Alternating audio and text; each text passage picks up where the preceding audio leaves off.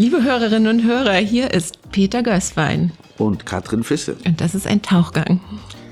Wir lassen uns von unseren Gästen Schätze aus der Tiefe des Glaubens zeigen. Heute mit Professor Milad Karimi. Er ist muslimischer Theologe.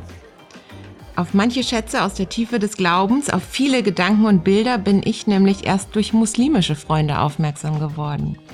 Oft ist es ja so, wenn man mit jemandem zusammen reist, dann sieht man auch ein bisschen mit den Augen des Mitreisenden.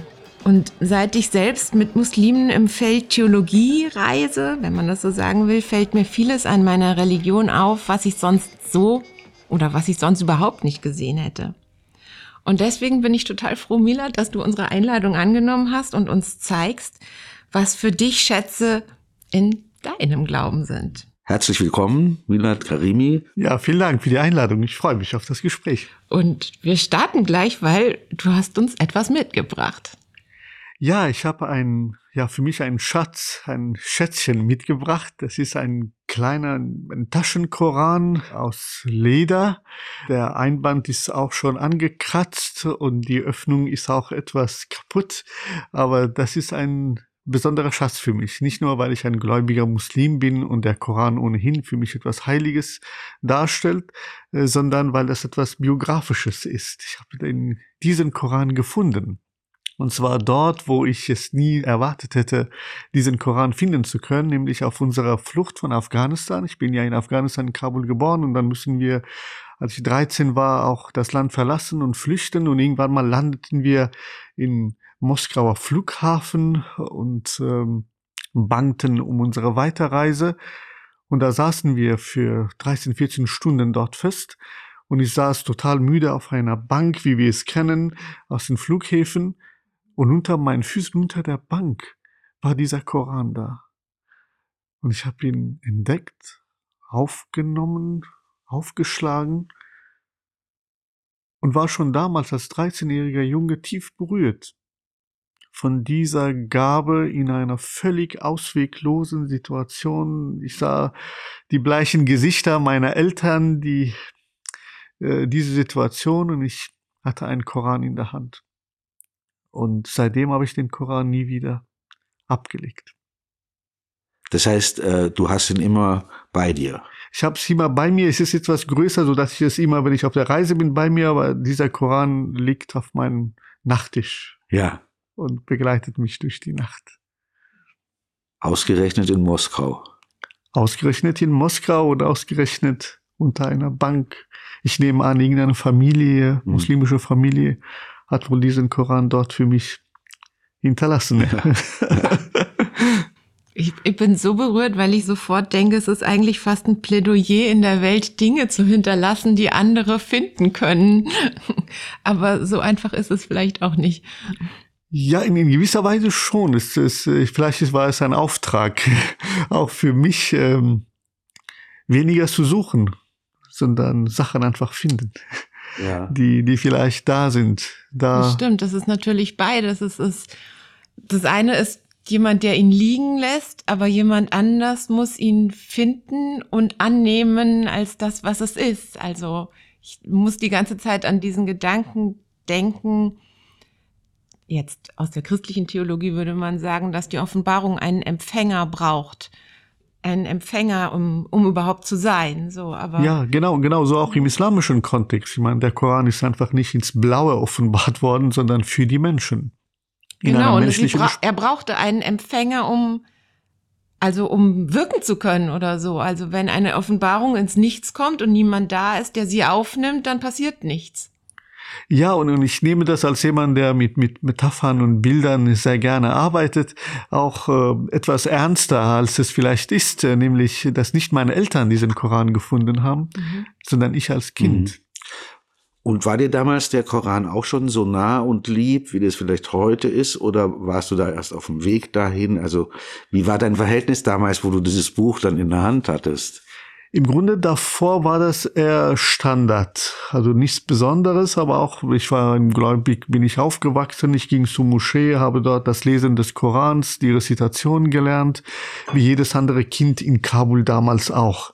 Äh, und äh, einen besonderen Bezug zur Religion, etwas, was man mit Berufung und mit angesprochen sein und im Anspruch Gottes stehen, war für mich überhaupt kein Thema, sondern ich war ein Kind und ein Jugendlicher, ein Teenager, der äh, auch die Flucht als eine Art Abenteuer zunächst ähm, ähm, angenommen hat und war irgendwie froh, dass etwas sich bewegt, großes Krieg ist nicht mehr da, wir, wir werden Frieden finden und irgendwo im Garten Eden ankommen.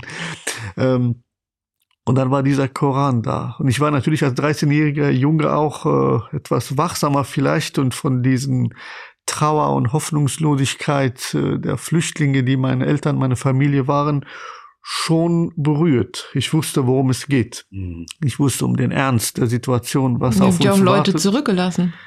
Äh, ja, aber vor allem äh, ging es so, wenn wir nicht in, äh, Visum bekommen hätten, um Mhm. nach Russland zu Mhm. gelangen, wären wir dann wieder zurück nach Afghanistan Mhm. deportiert und da hätte Gefängnis für meinen Vater bedeutet. Er war im öffentlichen Dienst und hatte einfach so das Land verlassen.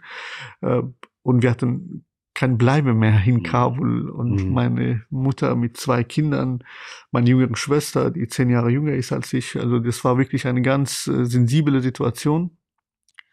Und dieser Koran, und wenn ich mir auch heute vorstelle, was, was war das? Äh, das war keine logische Erklärung für unsere Situation, keine große Erlösung. Dadurch haben wir jetzt Hat ja auch nicht Visum. geholfen. Die hat ja sozusagen kein, es war kein Visum drin. Genau, genau. Sondern es war aber wie eine Art ein, ein, Wink, ein, ein, ein Zwinkern, eine, ein, ein Streicheln Gottes. Vielleicht ein Zeichen, ich bin da. Mhm. Und du bist als Kind hier derjenige, der vielleicht Hoffnung spendet äh, und nicht trauriger bist als Ja. deine Eltern. Ja. Und natürlich ist der Koran unter der Bank ein ganz anderes Angebot an- für dich, als wenn jetzt praktisch ein Lehrer kommt und dir das sagt oder gibt. Ja, das ist ja sehr diskret eigentlich auch und, und, und freigelassen. Ne? Genau, genau. Vielleicht ist dort auch ein Wesen des Glaubens äh, auch sichtbar, äh, dass es hier nicht etwas Gezwungenes ist, nicht etwas Autoritäres ist, nicht etwas von oben herab ist, sondern es ist etwas, was man auch sein lassen kann. Ich hätte auch das, was meine Füße berührt haben.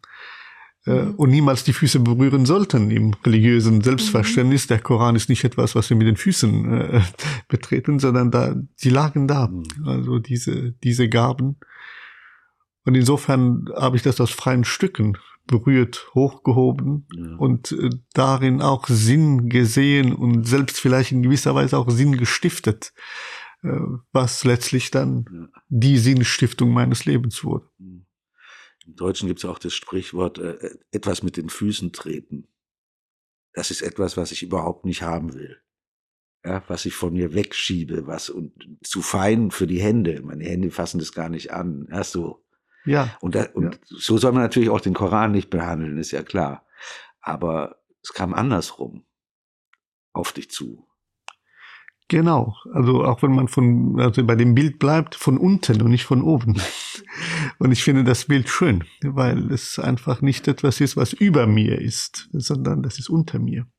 Ich bin, also es ist das Fundament, worauf ich stehe, was mich trägt. Ähm, Ich finde einen anderen Gedanken dabei so schön, nämlich denjenigen, dass, dass wir Menschen frei auf die Dinge antworten können, die uns begegnen.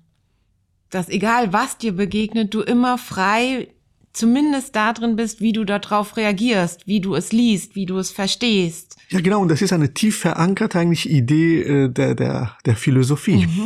Äh, ich habe es bei, bei Platon, bei Aristoteles lesen können, ähm, dass das Philosophieren, also Nachdenken, ernsthaftes Nachdenken über die Dinge äh, mit dem Staunen beginnen. Mhm. Und Staunen ist ja nichts anderes als Dinge zum ersten Mal sehen können Mhm. so wie sie sind und nicht so tun, als wäre sie alltäglich. Also ein verlorener, nicht so in guter Qualität gehaltenen Koranausgabe unter einer Bank ist ja letztlich auch nichts Besonderes. Also ich habe schon schönere Koranausgaben gesehen in meiner Kindheit und danach auch. Äh, der Reißverschluss ist da auch, wie ihr sehen könnt, auch kaputt. Mhm. In gewisser Weise habe ich es auch nie wieder repariert, weil es genauso sein sollte. Und dadurch war auch der Koran geöffnet, was eigentlich diese Taschenkorane eigentlich immer geschlossen sind. Mhm. Mit diesem Reißverschluss und man öffnet das. Aber dieser Koran war geöffnet. Wenn der da. Reißverschluss kaputt ist, kann man ihn auch gar nicht mehr zumachen. Ja, genau, genau, genau, genau. Aber ich finde es sehr schön, gerade wie wir uns in dieses Bild vertiefen, weil das mit dem Reißverschluss finde ich auch sehr wichtig. Und mir ist gerade noch eingefallen, in Hotels gibt es doch oft, dass in dem Nachttisch eine Bibel liegt. Und jetzt, nur jetzt ist mir aufgefallen, das ist ein Riesenunterschied, ob die, die Bibel liegt nicht am Boden. Die liegt ja. auf Kopfhöhe ungefähr, wenn in ich der im Schublade liege, liegt ja, die. In, in der Schublade. Und das ist ganz anders, wie mir die Bibel da gegenübertritt, als wenn es eben, es hat ja auch was Demütiges. Ja. Wenn, wenn dieses Buch äh, auf der Fußebene liegt. Ja, ja, weil einfach die ganze Parametern umgekehrt sind. Es ist alles verrückt. Also es ist da und es ist, ähm, es ist geöffnet, es ist unten. Ja, und ich kann mich erinnern, ich habe es genommen und aufgeschlagen, in gewisser Weise auch darin was gesucht. Es war keine Adresse da am mhm. Anfang, keine Botschaft. Mhm. In gewisser Weise war dieser Koran auch leer. Mhm. Und ich konnte ja etwas lesen, auch schon damals auch auf Arabisch. Ich habe so ein bisschen angeschaut und meinen Eltern gezeigt und die waren total verblüfft und äh, man wusste nicht, soll man es wieder dahinstellen, aber ich habe es einfach gegen mein Herz gedrückt. Mhm. Als äh, eine, eine Geste, die, die, die vielleicht in dieser Situation mir geholfen hat. Ja.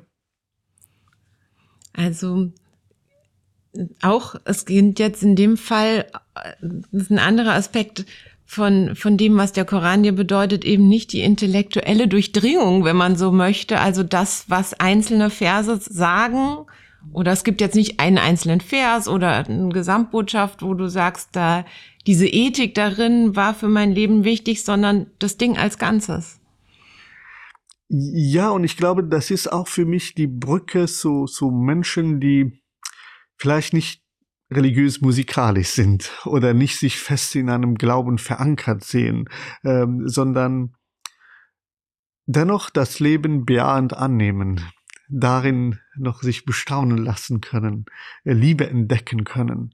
Ähm, und dieser Koran, der, der kein, kein Regelwerk ist, kein, kein Buch ist im Sinne einer Gesetzgebung, ein dogmatisches Werk, was mein Leben reglementiert und mir sagt, was richtig und was falsch ist, wie das Leben zu gestalten ist, äh, sondern als ein, als ein Segen, als eine Spur, als ein, eine Öffnung für die Unverfügbarkeit.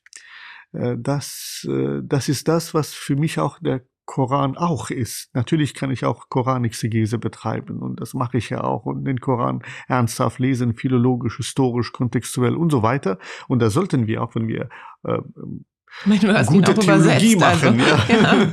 ja. sondern äh, es ist auch äh, ein, ein Phänomen, das uns Menschen auch auf einer ganz anderen Ebene berühren kann. Und mhm. das ist die sinnliche Ebene. Das mhm. ist die ästhetische Ebene. Das ist, ähm, ja. Da wollte ich gerne was fragen. Also ich gehe jetzt aus von dem 13-Jährigen, mit der den Koran findet in Moskau und bist du darüber, weil später, wenn man, was ich von dir weiß oder so, bist du ja sehr, ist ja Sprache, egal welche, jetzt erstmal für dich ganz, ganz wichtig geworden, aber nicht diese oberflächliche Alltagssprache, sondern das, was durch die Sprache in Schwingung versetzt werden kann oder an Räumen geöffnet werden kann. War dieser Koran oder die Beschäftigung mit dem Koran für dich ein erst, eine erste Tür zur Sprache? Wenn ich ehrlich bin, nein. Aha. Ich bin ja in Kabul aufgewachsen und äh, die persische äh, Literatur ist dort omnipräsent. Das ist vielleicht die Weise, wie wir überhaupt miteinander reden, wie meine Eltern mich heute noch begrüßen oder mir eine Karte schreiben. Da gibt's immer erst ein Gedicht ein Willkommensvers. Äh, wenn wir nicht wissen, wie wir mit unserer Zeit umgehen, dann spielen wir Gedichtwettbewerbe, indem wir zwei Verse vortragen und der andere soll mit dem letzten Buchstaben, mit dem der Vers geendet hat, dann einen nächsten Vers und gewonnen hat derjenige, der eben mehr Verse drauf hat mit vielen Buchstaben als der andere. Und natürlich sollte man nicht die Klischeeverse von Hafiz vortragen, die jeder kennt, sondern eben verborgene Schätze so bin ich eigentlich aufgewachsen. Ich kann mich erinnern, wenn ich äh, ein Gemüsehändler war und, und habe Gemüse gekauft und er mich gefragt hat, zu welcher Klasse gehst du? Die siebte Klasse. Dann hat er mir einfach zwei Verse äh, auf Persisch vorgetragen, die sollte es erwidern. Ich wollte Super. eigentlich nur Möhren kaufen. und das war wirklich sehr lästig für mich damals. Und okay, bevor ich jetzt äh, Gemüse kaufen wollte, habe ich mich erstmal äh, lyrisch aufgestellt, weil ich wusste, der Mann lässt mich nicht gehen. Und wenn mir dann kein Vers eingefallen ist, dann hat er sich geärgert ja, das ist, das ist der Grund, warum unser Land äh, so elend geht. Was lernt ihr überhaupt auf der Schule? Was machst du da? Ich wollte nur meine Möhren mitnehmen.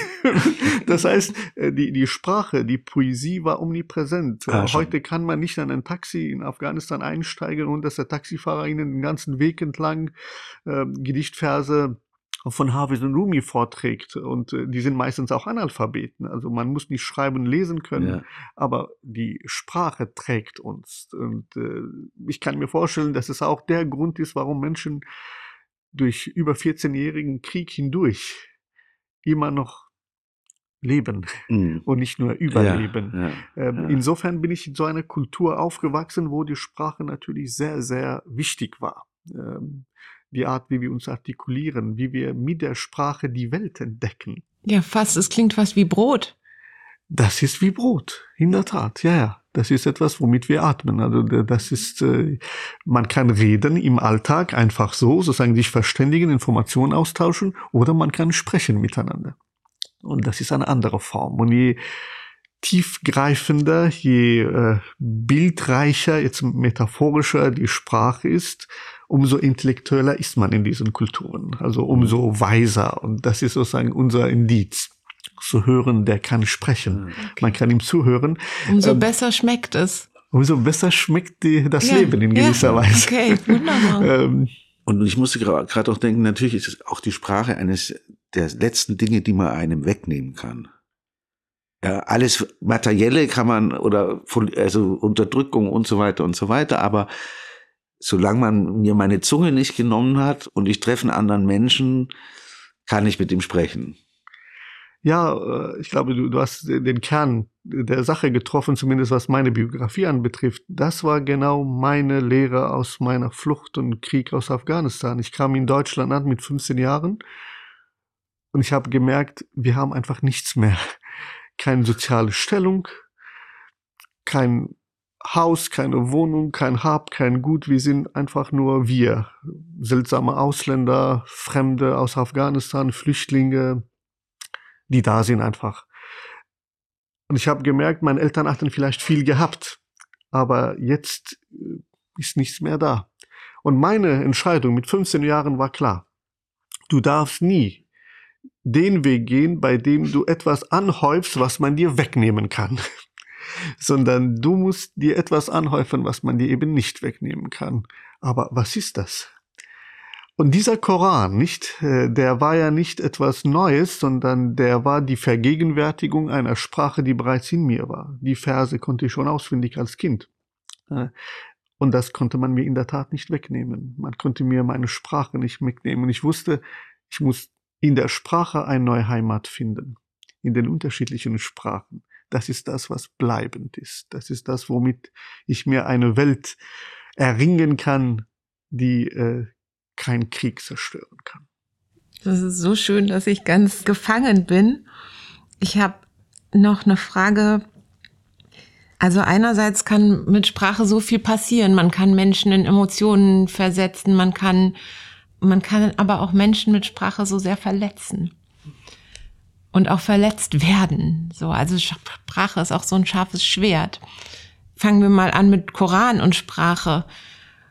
Hast du dich auch schon mal geärgert über über die Sachen, die da stehen oder oder über den Koran oder die Sprache im Koran oder so? Also ist das manchmal auch Ja. nicht nur schön und nicht nur Schatz, sondern manchmal auch genau, in, in, kann, ich, mir fällt das Wort, also ja. Ich, ich finde, Schätze haben ja auch Kanten. Mhm. Und man kann dich daran auch verletzen. In der Tat, auch der Koran ärgert mich. Eigentlich ständig. Ich lebe mit diesem Ärgernis. Der Koran ist eine Zumutung. Ich verstehe ihn auch nicht. Also ich würde ihn gerne verstehen. Und es gibt Momente des Verstehens, des Einklangs, der Eintracht. Aber meistens ist das eigentlich Unverständnis, was sich da einstellt. Nicht nur bei den Stellen, die, bei denen es um Gewalt geht oder historisch belegbare, aber für heute kaum so einfach sagbaren Stellen, die ich auch nicht tilgen will, auch nicht rausschneiden will aus diesem Koran, sondern die gehören auch zu diesem Koran. Und dadurch sind sie ein Ärgernis, äh, weil ich äh, merke, ich beherrsche nicht den Koran. Das ist nicht der Koran, über den ich verfüge, mit einer klaren Sprache, die mir genau zusagt, mit Inhalten, die genau in mein Leben reinpassen, äh, modern artikulierbar, jeder Mensch kann es verstehen, nachvollziehen, sondern der Koran ist anders. Der Koran ist poetisch, der Koran ist rhythmisch, der Koran ist ein Reimprosa verfasst. Und all das passt eigentlich nicht zu der einfachen Erwartung von uns Menschen, auch von uns Musliminnen und Muslimen, wie wir vielleicht den Koran gerne sehen wollten. Wenn man sich vorstellt, und das hast du am Anfang auch kurz angedeutet, der Koran als Offenbarung Gottes für die Menschen. Was heißt schon Offenbarung, nennen wir sie eine Mitteilung. Aber wenn der Ewige, wenn es ihn gibt, etwas mir sagen will und dafür Sorge tragen will, dass ich auch das, was er mir sagen will, verstehe, das auch mal ganz klar sagen können. ja, da hätte er es doch bitte schon ganz klar sagen können. Ich meine, wenn ich jetzt heute meine Tochter eine Botschaft hinterlasse, dann werde ich das bestimmt nicht in Gute schreiben oder Sütterlin, sondern ich werde es in einer Schrift schreiben, die sie lesen kann und dorthin stellen, wo sie es wirklich entdecken kann. Und das, was ich schreibe, muss glasklar sein. Du heute nicht Fernsehen. Ausrufezeichen. Mhm. Sonst Bitte die Wäsche aufhängen. ja, genau, genau. Dein Essen ist in der Mikrowelle. Äh, aber wenn ich jetzt anstelle von dieser Botschaft ähm, ein Rilke-Gedicht äh, hier äh, hinterlassen würde, aus äh, dessen Interpretation sie dann zu meiner Botschaft käme, das ist einfach schräg. Das würden wir nicht machen, weil wir Botschaften als klare Botschaften verstehen, wenn wir wollen, dass unsere Botschaft auch ankommt. Das heißt, wenn der Ewige, der über alles verfügt, etwas anderes mir gibt, nämlich ein, eine poetische, lakonische, gebrochene, fragmentarische Sprache, voller Poesie, Mehrdeutigkeit, Unverständnis und dunkle Stellen, dann versuche ich zumindest, mich dieser Unverfügbarkeit zu öffnen und begreifen, dass vielleicht das Leben bunter ist, als ich, es, als ich es mir gerne vorstelle, dass die Klänge nicht eindeutig sind. Äh, Und ich nicht weiß, wie der richtige Islam ist. Ich weiß nicht, wie der beste Muslim zu sein hat und wie mein Leben an diesem Tag heute am besten verlaufen kann im Sinne meiner Religion, sondern ich hadere mit meinem Gott, ich hadere mit seiner Botschaft, ich hadere mit dem Leben, mit den Ungerechtigkeiten, mit dem Leid auf dieser Welt, mit den Kriegen, Ungerechtigkeit, Armut, Missbrauch, Vergewaltigung, Frauen, äh, Herabwürdigungen in, auch in sogenannten muslimischen äh, Ländern und Staaten. Und dann gibt es diese Zwischenräume, äh, Gebetsstunden, Gebetsaugenblicke, wo ich mein Hadern, mein Unverständnis, was auch sprachlich artikuliert ist, wie es auch in deiner Frage war, äh, dann Ausdruck geben darf. Dass ich demaskiert vor meinem Schöpfer stehe und sage, ich verstehe dich nicht. Ich verstehe dich nicht, warum du es nicht alles klar gemacht hast. Ich verstehe dich nicht, warum du all das zulässt. Ich verstehe dich nicht, warum Menschen, wenn sie bloß deinen Namen hören, zucken und erschreckt sind. Ja. Nicht wahr, Peter? Ja. Äh, äh, also da, da ist etwas, was auch diesen Moment von, mh, von Bequemlichkeit in Frage stellt. Religiös zu sein scheint mir eben nicht äh, in einer faulen, bequemen Art zu liegen, zu sagen, mir ist etwas gegeben worden und es ist alles gut, sondern mir scheint es gerade umgekehrt zu sein. Religiös zu sein heißt christlich würdest du, glaube ich, sagen, eben mit dem Kreuz zu leben, den Kreuzgang zu gehen, egal wo ich bin und wie auch mein Kreuz aussieht. Islamisch würde ich sagen, religiös zu sein heißt, mit Gott gegen Gott zu atmen. Mhm. Im Grunde genommen ist das, was wir vorhin schon mal hatten, dass wenn Gott dir so viel Freiheit gibt, dass du frei darin bist, das zu deuten, darauf zu antworten, das zu verstehen, dann ist es natürlich anstrengend, klar. Eindeutigkeit ist einfacher. Ich hatte auch noch den Gedanken dazu, äh, also du legst deiner Tochter Zettel hin, ne? und jetzt würde Gott dir so Zettel hinlegen, wenn du auch so klare Zettel hingelegt bekämst vielleicht ist ja für das, was da ausgedruckt werden soll, das für das Fernsehproblem und so weiter, ist es das, das richtige Mittel. Aber mh, hm, mir fiel das Wort Verstörung ein. Ja, also ich brauche auch eine gewisse Verstörung, wenn ich sowas empfangen soll, um aus meinen Mustern so ein bisschen rausgestupst zu werden, weil sonst kann ich es nicht verstehen.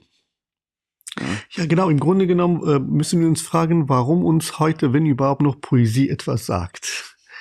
Äh, warum Poesie? Warum nicht Prosa?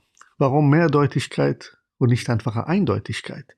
Und ich denke, ein Grund könnte darin liegen, aus dem Bewusstsein des Korans heraus argumentiert, äh, dass diese Form der Artikulation uns auch öffnet für, für mehr, für unterschiedliche Botschaften. Und ich bin strikt gegen diese theologische Idee, es gebe eine ursprüngliche koranische Botschaft. Mhm die wir erst aber entdecken müssen. Daher müssen wir historische Arbeit leisten, so viel Exegese betreiben, damit wir endlich erfahren, was die echte, richtige Botschaft ist. Ich finde dagegen, es gibt keine einzige echte Botschaft. Es gibt immer mehrere Botschaften. Und um den das Wahre zu finden, muss man aushalten können, dass das Wahre nicht zu finden ist.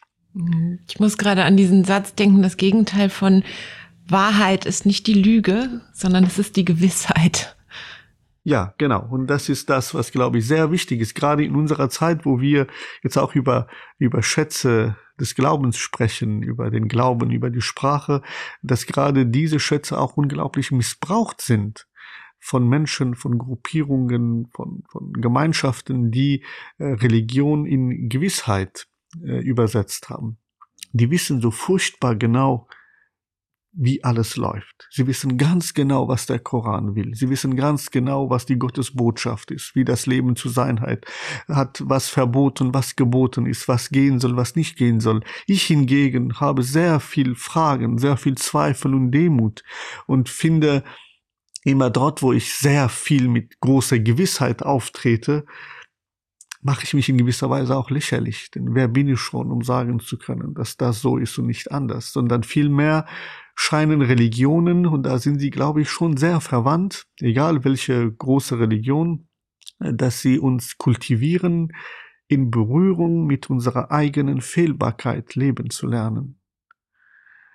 Und diese Berührung mit der eigenen Fehlbarkeit, das äh, lernen wir auch jenseits der Religion durch die Poesie.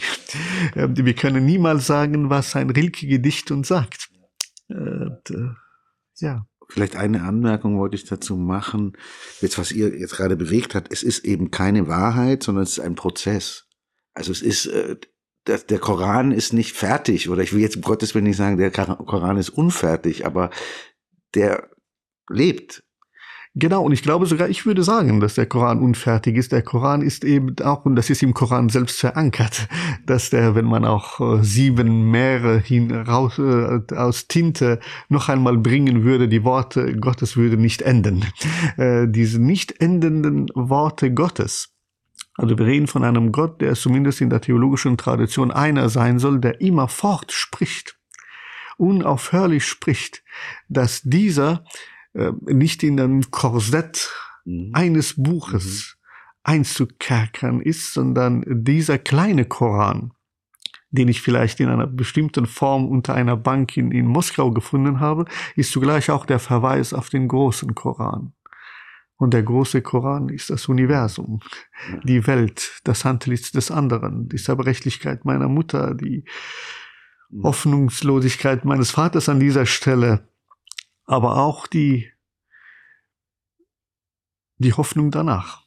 Äh, und ich glaube, das ist etwas, was uns auch befähigt, im Grunde genommen aufeinander zuzugehen. Und, und das Universum wäre dann, das ist wie man jetzt auch oft, die Formulierung, das Buch des Lebens. Ja, genau. Also wenn ich da richtig drin lese, dann ist es vielleicht ja die Weiterschreibung des Korans. Oder, ne, oder dann blüht es nochmal so auf. Oder ich weiß nicht, wie ich sagen soll. Ich würde sogar sagen, dass der Koran ein Abbild von diesem großen mhm. Buch des Lebens ist. Das ist ja, und im, äh, im Koran selbst ist die Rede von der Mutter der Schrift, die in einer wohlverwahrten Tafel bei Gott weilt, immer schon. Und wir haben von dieser Mutter der Schrift nämlich nur ein Abbild, eine Spur, mhm. ein Zeichen, ein Wink. Äh, und daher ist es, glaube ich, auch wichtig zu verstehen, ähm, dass wir nicht einmal über diesen kleinen Koran verfügen. Mhm. Auch der ist, gerade weil er sprachlich verfasst ist, offen und unverfügbar. Weil, weil es hört sich ja ganz weich an, ne? mit, mit dieser Mutter der Sprache, die äh, da bei Gott aufgehoben ist und Du hast Zeichen, hast du gesagt, und noch, noch ein anderes Wort ist mir entfallen. Jedenfalls Spur. Genau. Spur. Und eben die Buchstaben sind nicht so eindeutig. Ja, und Spur und Zeichen ist ja etwas viel offeneres. Genau, genau. Und jedes, äh, jeder, also Vers auf Arabisch heißt Aya und Aya heißt auch Zeichen. Das ist halt eine Doppelbedeutung im Grunde genommen. Jeder Vers des Korans ist zugleich auch ein Zeichen und man kann es genauso auch übersetzen. Und da sind Zeichen, die eben auf anderes verweisen. Und worauf sie verweisen, das ist nicht eindeutig gegeben. Das heißt, ich muss gerade schauen, wie ich mit diesem Koran gerade umgehe und wie dieser Koran mich auch äh, berührt. Mich erinnert es auch noch gerade daran, dass die Bibel natürlich auch nicht irgendwie ein Text ist, so wie wir den gerade haben, sondern Geschichten, die eigentlich erzählt werden und im Erzählen wieder neu leben. Aber unser Zugang ist oft einfach, dass wir denken, es ist ein fertiges Buch und äh, nicht, nicht die Geschichte dahinter die Geschichten dahinter. Genau, und weißt du, was mich dabei so ganz, ganz ähm, berührt ist, dass gerade das nicht so ist. Äh, das zeigt gerade der Koran in Relation zu, zu Bibel. Dass der Koran erst auch zeigt, dass die Bibel größer ist, als man meinte, dass diese geschlossene Bibel eigentlich da ist, sondern äh, deshalb, weil der Koran biblische Geschichte noch einmal aufnimmt. Mhm und mit einer anderen Akzentuierung noch einmal nacherzählt. Und zwar nicht nur einfach nacherzählt, sondern vor allem sehr viel nicht erzählt. Und durch dieses Nicht-Erzählen, durch dieses Verkürzungen, ist es auch in gewisser Weise ein Verweis auf die Bibel. Muslime können aus dem Koran nicht entnehmen, äh, wie die Frau von Adam hieß und äh, warum Josef, der Sohn von, von Jakob, der in Brunnen ist und äh, vermeintlich von einem Wolf gefressen wurde, warum von seiner Mutter nicht die Rede ist im Koran. Von der Mutter ist überhaupt nicht die Rede. Der Vater erblindet aus Trauer, weil er denkt, sein Sohn wäre von einem Wolf gefressen worden. Aber was hat die Mutter empfunden? Das ist im Koran überhaupt nicht thematisch, was schon sehr verblüffend ist. Und die Antwort darauf, warum das nicht ist, steht in der Bibel. Das heißt, die, der Verweis auf die Bibel und auch die andere Akzentuierung und andere Botschaftsebene zeigt auch, dass erzählte äh, Offenbarungen wie eben wir es im Judentum, Christentum, im Islam, aber auch im Hinduismus haben, ähm, in gewisser Weise auch darauf verweisen, dass nicht zu Ende erzählt ist. Und vor allem der Mensch ist niemals zu Ende erzählt. Das ist wie dieses, diese Bücher, wo man eine bestimmte Schablone zum Dahinterhalten braucht, um das Ganze sehen zu können. Und nur mit verschiedenen Bildern, Farben, Schablonen dahinter kann man das ganze Bild sehen, aber sonst ist nur schwarz. Ja, genau, genau, so würde ich das Bild genauso unterschreiben. Schönes Bild. Mir geht jetzt immer, wenn ich euch zuhöre, diese, ist glaube ich auch die Überschrift von einem Rilke-Gedicht durch den Kopf, ich fürchte mich so vor der Menschenwort. Und da wird, glaube ich, in diesem Gedicht die, diese Benutzung von Sprache, nur um auf die Dinge zu zeigen, bums, bums, bums, die wird ja da kritisiert. Davor hat er Angst oder das findet er den, ein Missbrauch der Sprache, glaube ich. Und es liegt in jeder Sprache liegt diese Möglichkeit, sie so zu verwenden oder so zu verwenden. So habe ich jedenfalls genau. dieses Gedicht gelesen. Ja, genau, genau. So würde ich auch das Gedicht, glaube ich, verstehen wollen, dass wir in gewisser Weise eine Distanz zu unserer eigenen Sprache ähm, generieren und zugleich diese Distanz auch pflegen sollten. Äh, die Sprache ist nicht einfach nur ein Benennen der Dinge, sondern auch das Unbenannte der Dinge. Und in dieser Doppeldeutigkeit äh, macht auch die Sprache auch Spaß. Ja. Es ist reizvoll, weil ja. wir einfach auch damit spielen können. Eben das, was Gefühle sind. Gefühle sind immer gemischte Gefühle, äh, die sind aber in der einfachen Sprache niemals abbildbar weil wir nur direkt sagen können. Also die Liebe zu dir tut mir gut, aber die Liebe zu dir tut mir gut und tut mir auch nicht gut. Und das ist deshalb auch echte Liebe, weil du mich auch meistens nervst oder was auch immer. Und äh, mir Schmerzen gibst, die ich nicht hätte, wenn es dich nicht gäbe oder dass ich dich vermisse und dass du endlich bist und vergänglich bist und alterst und all das gehört ja zu dieser Liebe auch, die mich berührt. Aber das alles ist nicht sagbar und zwar in einer synchronen Weise, ähm, sondern wir, wir ringen dann um, um Worte, wir, wir, wir sagen dann so etwas wie, wie soll ich meine Seele halten, dass sie nicht an deine rührt. Und dann, dann kommt hier etwas anderes eben zum Ausdruck. Genau. Das öffnet, ja, und das andere stellt fest oder ich habe, ich finde immer früher, ich habe das in keinem Film ertragen, wenn die Leute immer sagen, ich liebe dich. Ja. Und dann. Schrecklich, oder?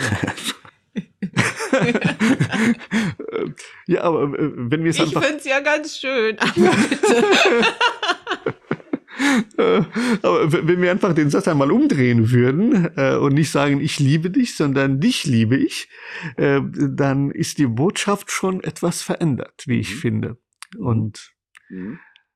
die Worte sind sogar gleich geblieben. Aber allein weil wir die Reihenfolge verändern, verändert sich in gewisser Weise auch die Botschaft. Es hört sich nicht so auswendig gelernt an, so eine Kopie von etwas, mhm. was hundertmal, hundert Millionen Mal gesagt wurde, sondern die Person wird in ihrer eigenen Personalität anders angesprochen. Und die Mühe, das, was wir empfinden, wenn wir jemandem sagen, ich liebe dich, die Mühe dahinter, das anders in Worte fassen zu wollen, das macht es, glaube ich. Das macht eben Zwischenmenschlichkeit so kostbar.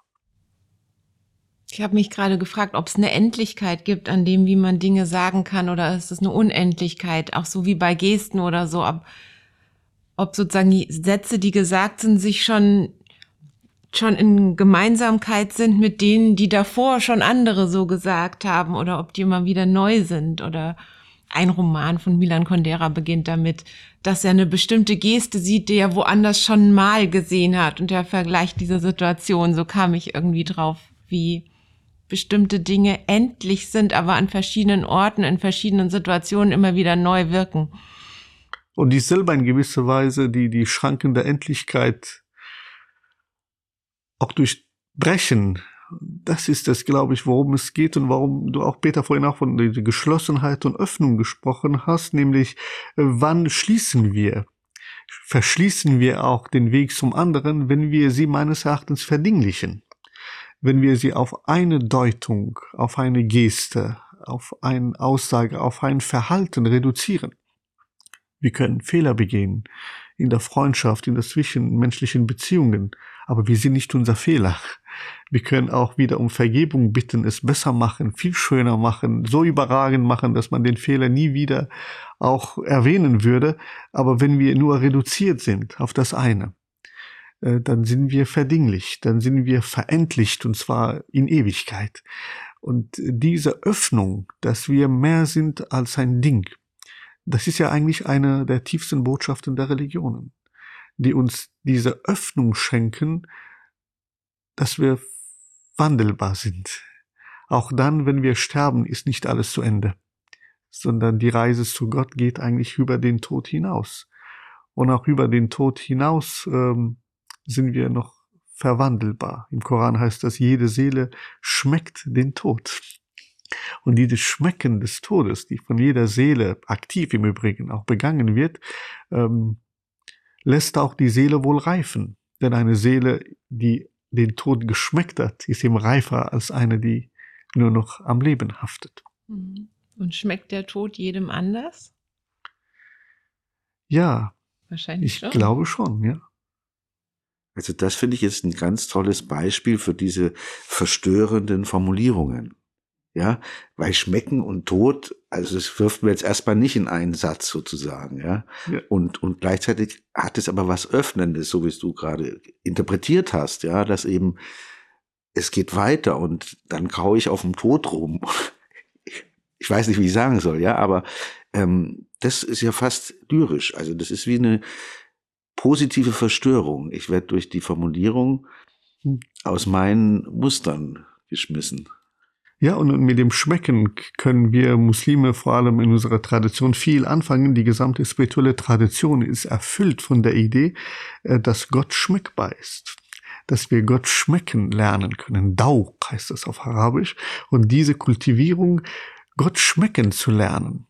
Also sinnlich zu vernehmen, was eigentlich gar nicht geht. Gott ist der Inbegriff dessen, was übersinnlich ist, allen Theologien und Philosophien. Aber gerade das wird durchbrochen oder wie du so schön sagen würdest, wir werden verstört mit dieser Idee, äh, schmecken lernen zu können. Und da- das, ein Beispiel davon wäre, wenn wir ein Brot einfach so kaufen und essen oder ein Brot, das eine geliebte Person für uns gebacken hat, essen.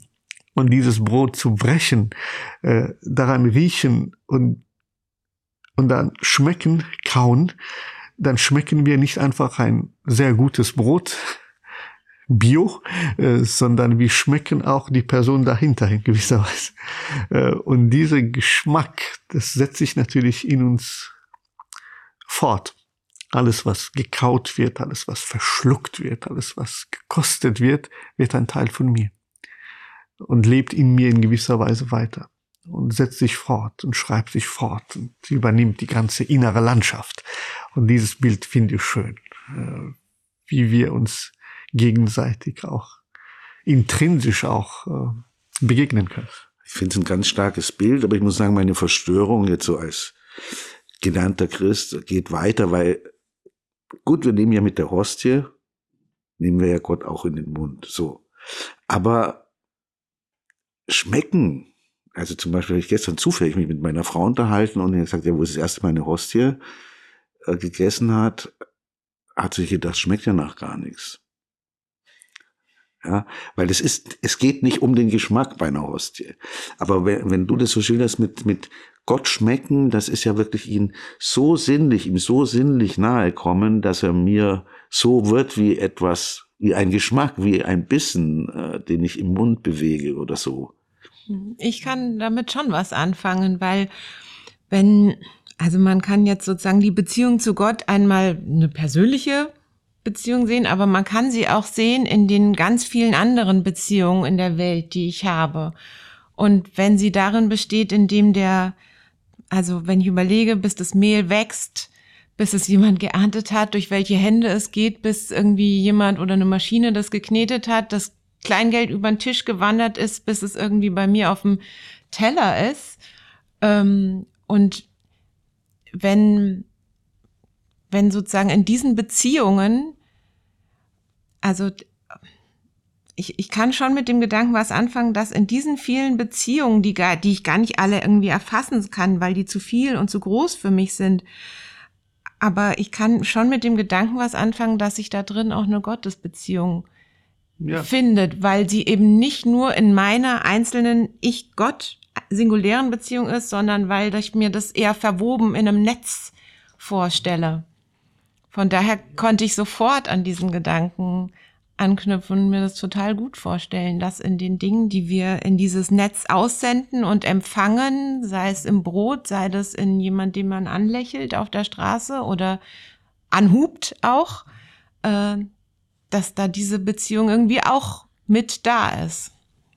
Ja, genau. Und- dafür muss man sozusagen die, die Schranken der verschließenden, verdinglichten, äh, dogmatisierenden Formen religiöser Narrationen durchbrechen, indem man eben den Geschmack Gottes überall äh, zu kosten glaubt und sich dafür öffnet. Es gibt einen Gedanken von einem muslimischen Dichter, Mystiker Sadi, der viel von der Sprache verstanden hat, äh, der sagt, weißt du, o Muslim, o Muslima, warum du eigentlich im rituellen Gebet dich immer beugst und niederwirfst? Und wir beugen uns ja im rituellen Gebet immer, ähm, wieso du das eigentlich machst. Denn Gott braucht ja sowas nicht.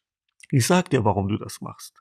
Du machst das, damit du dich leichter beugen kannst, wenn du nächstes Mal auf der Straße einen Bettler begegnest, der auf dem Boden sitzt und bedürftig ist und du an ihm sonst vorbeilaufen würdest. Wenn du viel gebetet hast und an ihm vorbeiläufst, dann weißt du ja, wie es geht. Dann beug dich dann als schneller. Denn da ist Gott. Da vollendet sich dein Gebet, was du sehr oft am Tag vollziehst. 40 Mal. Und wenn du das nicht machen kannst, wozu betest du dann? Und ich finde das schön. Und seitdem ich das gelesen habe, kann ich an keinem vorbeilaufen, ohne zumindest an diesen Gedanken erinnert zu sein und dann mich entscheiden, vollendlich ist man bis heute. beim Gedanken. ja, genau, genau. Aber es tut dennoch irgendwie nachhaltig weh, weil ich mich dagegen entscheide, weil ich denke, der braucht es nicht oder den kenne ich, der ist jemand, der mich an das Licht führt, der ist jung, der kann auch arbeiten. All das, was wir sonst so, so, so durch unser Kopf geht, aber ich bin beschäftigt. Mhm. Ich bin beschäftigt, auch ähm, hier auf einen Geschmack Gottes zu verzichten, äh, was ich dort einfach nicht zu haben glaube. Ja. Ja, bei dieser Geschichte mit dem Niederwerfen, mit dem Niederbeugen und dem Bettler habe ich mich gerade, der Satz hat mich sehr äh, ergriffen, Gott braucht das nicht. Also für wen betet man dann? Oder zumindest, wenn ich mir die Gesten vorstelle und die Körperbewegungen, ja, wo, geht es hin? Das ist ja auch wieder sehr interessant. Ja, und sehr wesentlich vor allem, weil in der Tat religiöse Traditionen beharren darauf, dass der Gott unbedürftig ist, den wir als Gott begreifen, sondern wir beten natürlich für uns selbst für die eigene Kultivierung, für die eigene Öffnung, für die eigene Demaskierung. Ich kann ja immer jemanden spielen, mit viel Gehabe. Mein Amt ist mir wichtig und mein Aussehen und mein Reichtum und mein was auch immer. Aber dann stehe ich im Gebet vor meinem Schöpfer. Wer bin ich dann? Alle Masken fallen. Mein Gehabe, mein Getue, alles ist nichts. Ich bin da mit meiner ganzen Fehlbarkeit, mit meiner Verletzlichkeit, mit allen Wünschen und Verlangen und Hoffnungen, Scheitern, Klagen und Hadern. Und das entlastet und spendet Gelassenheit. Ich stehe vor ihm und ich muss mich nicht verstellen. Und wenn ich schon vor dem Herrn aller Welten, wenn es ihn gibt, demaskiert stehen kann, warum soll ich mich sonst verstellen? Warum ist das nötig, vor dem anderen jemand zu spielen, der ich nicht bin? Meine Fehlbarkeit ist aufgehoben im Großen. Und wenn ich diese Idee nehme und meine, das ist etwas, was, was Religionen uns geben können, äh, dann scheint mir dieser Gedanke übersetzbar zu sein, auch in einer säkularen Gesellschaft, in der wir natürlich viel daran setzen, jemand zu sein, unser Wert uh, durch unsere Leistung und Produktion bestimmt ist, was für einen Job wir haben, was wir heute alles erreicht haben. Das scheint etwas zu sein, was sehr bedeutsam ist heute, was wir haben. Und wenn Religionen uns dazu kultivieren, weniger zu haben, als mehr zu sein, weniger reich, mehr arm sein zu dürfen, mehr Bedürftigkeit zuzulassen, ähm, das ist doch heilsam. Ja. Es gibt einen König, einen preußischen König, und der hat gemalt. Und der hat drei Selbstporträts gemalt von sich. Sonst hat er immer nur kopiert. Ja? Und das erste Selbstporträt, was er gemalt hat, da ist er in Gala-Uniform, höchste Orden von Preußen an der Brust. Also er hat sich so richtig als der König gemalt. Und das letzte Selbstporträt, drei Jahre vor seinem Tod, da hat er totale Zivilkleidung an, ähm, könnte auch ein Kaufmann sein. Die Leute würden, wenn ich ihn nicht sagen würde, das ist ein, der König, würden sie ihn nicht erkennen.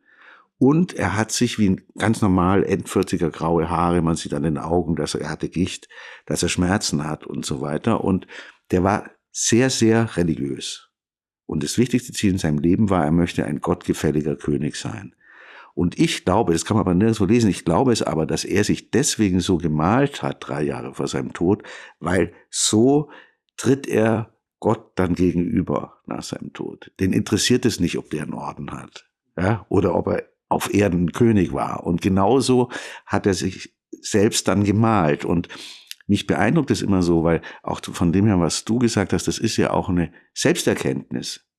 Ich kann mich besser erkennen, als dass ich jetzt ein König bin mit Gicht und so weiter. Ähm, der Blick, den er da auf sich hat, der ist ihm nur ermöglicht durch seine Religion eigentlich.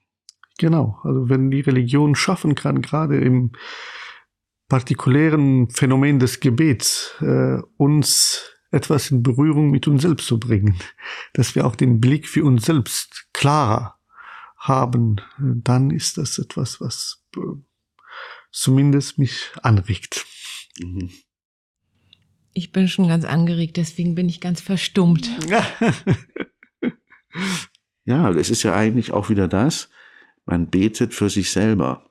Also, oder die, die, diese, was wir hatten mit dem Niederwerfen, das ist ja wie ein Anschluss daran oder eine Verbindung dazu. Ja, genau, und vor allem auch diese, diese, diese Idee von, von Zadi und sich, sich äh, beugen lernen und das im Alltag sozusagen auch verwirklichen, ist ja etwas auch, das bei meinem äh, Koran eigentlich passiert ist. Ich hab, musste mich nach unten beugen, um das zu entdecken, was unter meinen Füßen lag. Im Grunde genommen war das eine Gebetsgeste. Und das ist das, was der Ewige mir am Ende der Tage wohl sagen wird. Der Koran lag immer schon unter deinen Füßen und du tust nichts anderes in deinem rituellen Gebet, als diese, diese Geste, die du einmal vollführt hast, zu vollführen. Witzigerweise, in Moskau habe ich angefangen, das rituelle Gebet fünfmal am Tag zu verrichten, ohne den Verweis gekannt zu haben. Und heute denke ich, ich weiß, wo du herkommst. Ich finde, wir haben jetzt eine ganz schöne Runde gedreht oder ein, wir sind jetzt wieder bei dem Koran unter der Bank im Moskauer Flughafen gelandet. Aber ich bin jetzt nicht mehr der gleiche wie am Anfang unserer Runde. Ich auch nicht mehr.